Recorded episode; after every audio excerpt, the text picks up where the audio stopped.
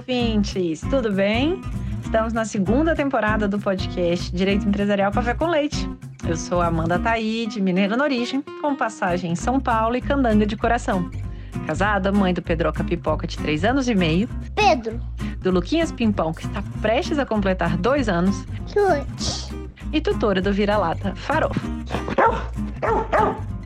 Sou professora doutora da Universidade de Brasília, UNB, dos cursos de Direito Empresarial, Concorrência, Comércio Internacional, Defesa Comercial e Compliance. E este é um podcast voltado para os estudantes de graduação iniciantes no mundo do direito comercial, para que possam aprender ouvindo a bibliografia obrigatória e complementar do nosso curso. Ou seja, o nosso podcast não é temático, mas sim orientado pela produção acadêmica.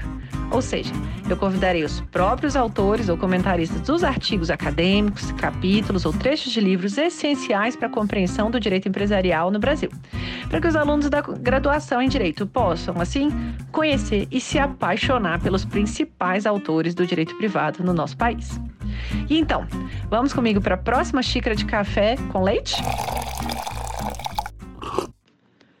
A nossa xícara de café com leite de direito empresarial de hoje vai tratar de um artigo que foi publicado na revista de Direito Mercantil em 2013, escrito pela professora Juliana Kruger Pelo. Foi intitulado O Regime de Responsabilidade dos Sócios nas Limitadas e a Aplicação das Regras da Sociedade Simples. E para isso a gente vai ter a alegria de contar com a participação da própria autora, a professora Juliana Kruger Pela. Eu tenho uma admiração enorme pela professora Juliana, desde os tempos do meu doutorado lá na USP. A fama dela já era de ser uma professora muito séria, de que dá muito trabalho para os alunos durante o semestre, mas que os alunos saem de lá muito melhores do que entraram e felizes com isso. Então, devo dizer que a professora Juliana, desde então, se tornou uma das minhas inspirações na atividade da docência. Professora Juliana, ela é doutora pela Faculdade de Direito da USP em 2008 e atuou como advogada em São Paulo. Foi aluna lá do Largo São Francisco é, e, é, na graduação também e foi aluna da pós, tendo defendido aí sua tese de doutorado sobre o tema das Golden Shares, da qual ela é uma das referências no Brasil, sobre a orientação da professora Raquel Stein. Professora Juliana, muito obrigada por ter aceitado o convite para participar do nosso podcast, por apresentar, de um modo simples, curto e gostoso, esse tema do regime de responsabilidade dos sócios nas limitadas e a aplicação das regras da sociedade simples. Amanda, obrigada pelo convite e pelas suas palavras. É, foi muito bonito o que você disse sobre inspiração docente. Embora seja uma grande responsabilidade inspirar alguém, também é uma imensa alegria, né? Saber que aquele nosso trabalho árduo e diário de professora reverbera e faz a diferença. Obrigada mesmo, fiquei muito feliz de ouvir. Bom, para mim é uma alegria estar com você nesse café. Seu podcast já é uma referência em estudo de direito empresarial, sabe, Amanda? Muitos parabéns pelo projeto. Você nos trouxe uma nova forma de estudar os textos e discutir as questões. É também muito inspirador. Muito obrigada.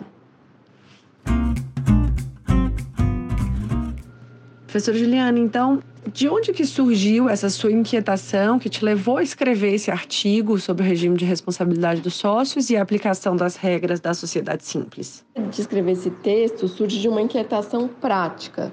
É, ao analisar os contratos sociais de limitada, ler decisão judicial e debater com colegas, eu percebia que a interpretação atribuída a certos dispositivos do Código Civil sobre sociedade simples desvirtuava o regime da responsabilidade das limitadas e acabava criando um problema que não se tinha na vigência do decreto anterior, né, o decreto 3708 de 19. Isso acontecia porque se pretendia aplicar às sociedades limitadas os artigos da sociedade simples sem considerar a diferença essencial entre seus tipos societários quanto à responsabilidade. E essa aplicação, que eu chamei no texto de indistinta, né, porque não distinguia os, os tipos, criava situações absurdas, como um sócio de uma limitada ser chamado a responder por um inadimplemento contratual da própria sociedade. Esse é um exemplo real de uma decisão que está no texto. Então, equivaleria a uma desconsideração da personalidade jurídica fora das hipóteses do artigo 50 do Código Civil. E eu não me conformava, e por isso eu resolvi escrever o artigo. Então, foi essa a minha indignação. Passando então para o conteúdo. como que você pode explicar para os alunos da graduação é, qual que é a regra geral sobre o regime de responsabilidade dos sócios nas limitadas do Brasil, qual que é a razão de ser, se é adequado, se existem né, é, é, outros ordenamentos que trazem soluções mais adequadas na sua visão. Se você puder passar esse pano de fundo é, inicial para a nossa conversa, por favor. Mandar para explicar o regime da responsabilidade do sócio, eu primeiro explicaria a responsabilidade da própria sociedade limitada. Então, é preciso primeiro entender que a sociedade limitada é uma sociedade personificada, com patrimônio próprio, formado por ativos e passivos. Portanto, como regra geral, as dívidas da sociedade limitada devem ser saldadas com seus próprios recursos e ativos. Né? Apenas na hipótese de insuficiência desses ativos pode-se cogitar a responsabilidade do sócio. Isso porque a responsabilidade do sócio é subsidiária. Então, entendido isso e, ultrapassado esse passo, aí sim cabe verificar como se dá a responsabilidade do sócio. Na limitada, a regra do artigo 1052 é a seguinte: a responsabilidade de cada sócio é restrita ao valor de suas cotas, mas todos respondem solidariamente pela integralização do capital social. Bom, o que essa regra significa? Sobre a primeira parte, não se tem muita dúvida. Ao subscrever as suas cotas, cada sócio obriga-se a pagar por elas. Essa é a chamada obrigação de integralização. Se o sócio descumpri-la, será considerado remisso e estará sujeito às consequências do artigo 1058 do Código Civil. A segunda parte, porém, é que costuma causar dúvidas pela diversativa, né? Mas todos respondem solidariamente pela integralização do capital social. Isso significa que, caso algum dos sócios não integralize suas cotas, os demais sócios passam a responder solidariamente pela parcela não integralizada. Ou seja, o sócio responde por obrigação própria, integralizar as suas cotas, né, as cotas por si adquiridas, e também responde pelo valor que os demais sócios deixaram de pagar à sociedade. A responsabilidade dos sócios continua sendo limitada, porém limitada ao valor não integralizado. Para sintetizar, então, Amanda, eu diria que é um regime dúplice na limitada. Integralizado o capital social, ou seja, pagas as cotas por todos os sócios, não há responsabilidade adicional dos sócios. Não integralizado o capital social, todos os sócios respondem solidariamente pelo valor não integralizado e até esse limite. Você me pergunta se o regime é adequado. Se rigorosamente aplicado, me parece que sim. Mas eu vou me permitir aqui um saudosismo, Amanda. É, o decreto 3.708 de 19 era, a meu ver, mais preciso ao, ao tratar da responsabilidade solidária dos sócios. Primeiro, porque ele separava e tratava dessa responsabilidade num outro artigo, não havia essa adversativa. E ele mencionava no seu artigo 9 que a responsabilidade solidária incidiria em caso de falência. Aí, a meu ver, ficava bastante evidente qual era a regra geral e qual era a hipótese excepcional. E agora que a gente conhece a regra geral, né? Quais que são as possíveis exceções a essa regra do regime de responsabilidade do sócio nas limitadas? Os instrumentos mais recentes, né, de incentivo ao empreendedorismo, MEI, as EIRELIs, ainda que agora elas estejam extintas, a sociedade limitada unipessoal, elas aportam algum tempero a essa discussão, é, a essa regra geral?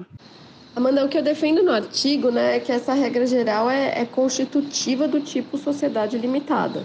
Então, não cabe excepcional em razão da aplicação de normas da sociedade simples, que tem outra regra de responsabilidade, justamente responsabilidade ilimitada, oposta à da sociedade limitada.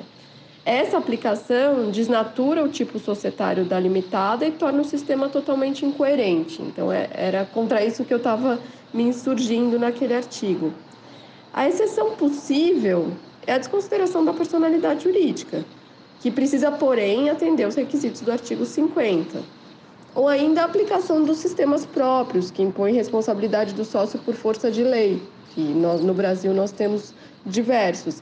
Eu vi aqui que você recebeu, já recebeu, né, o Bruno Salama, então, como ele tem uma obra excelente sobre essa temática que vocês discutiram, eu não vou me alongar sobre o tema aqui.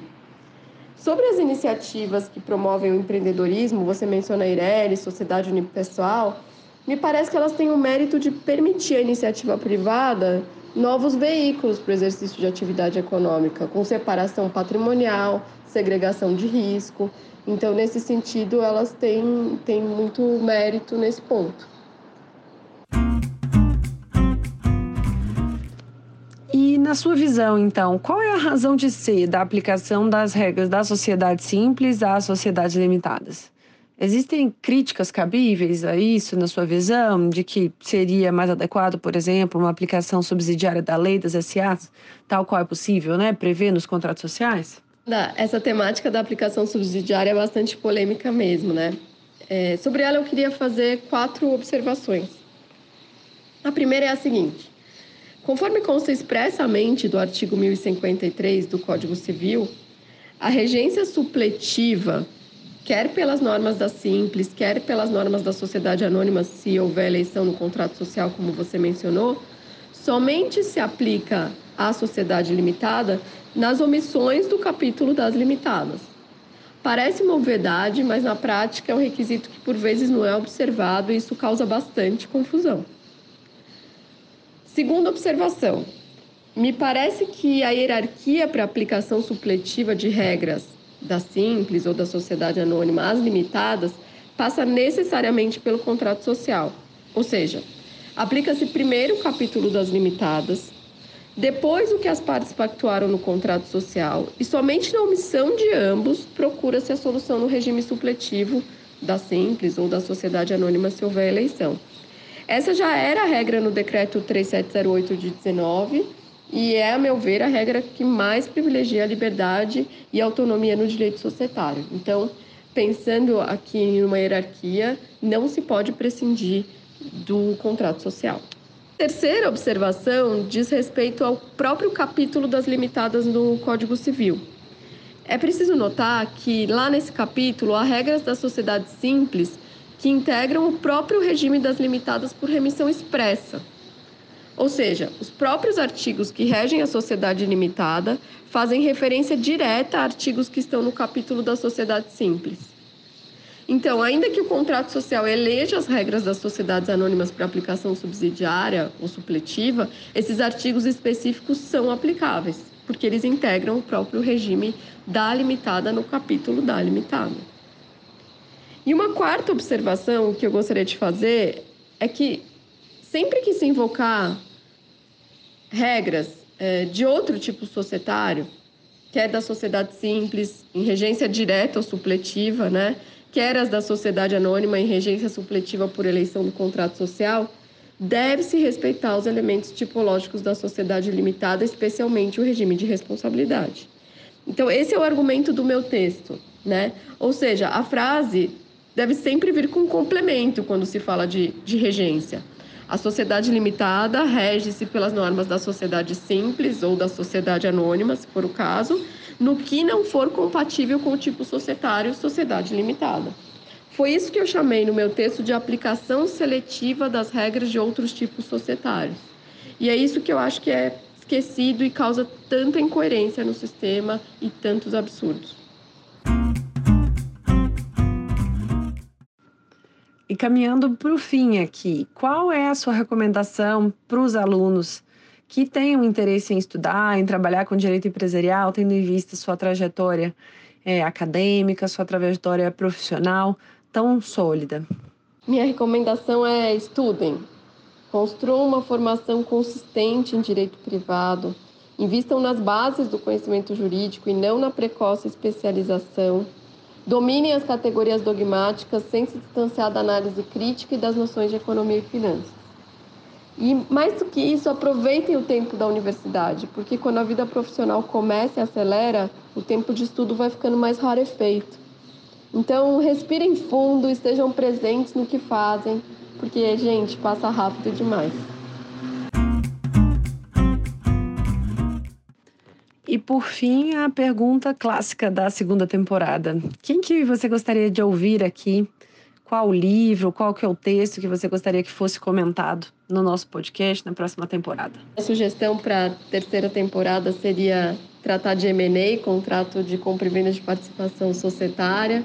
Unindo civilistas e comercialistas em torno dessa temática tão desafiadora e complexa. Acho que seria uma excelente continuidade do seu trabalho. Um beijo enorme, eu fiquei muito feliz de participar. Queria te agradecer novamente e agradecer também aos seus ouvintes pela paciência em, em me ouvir nesse podcast.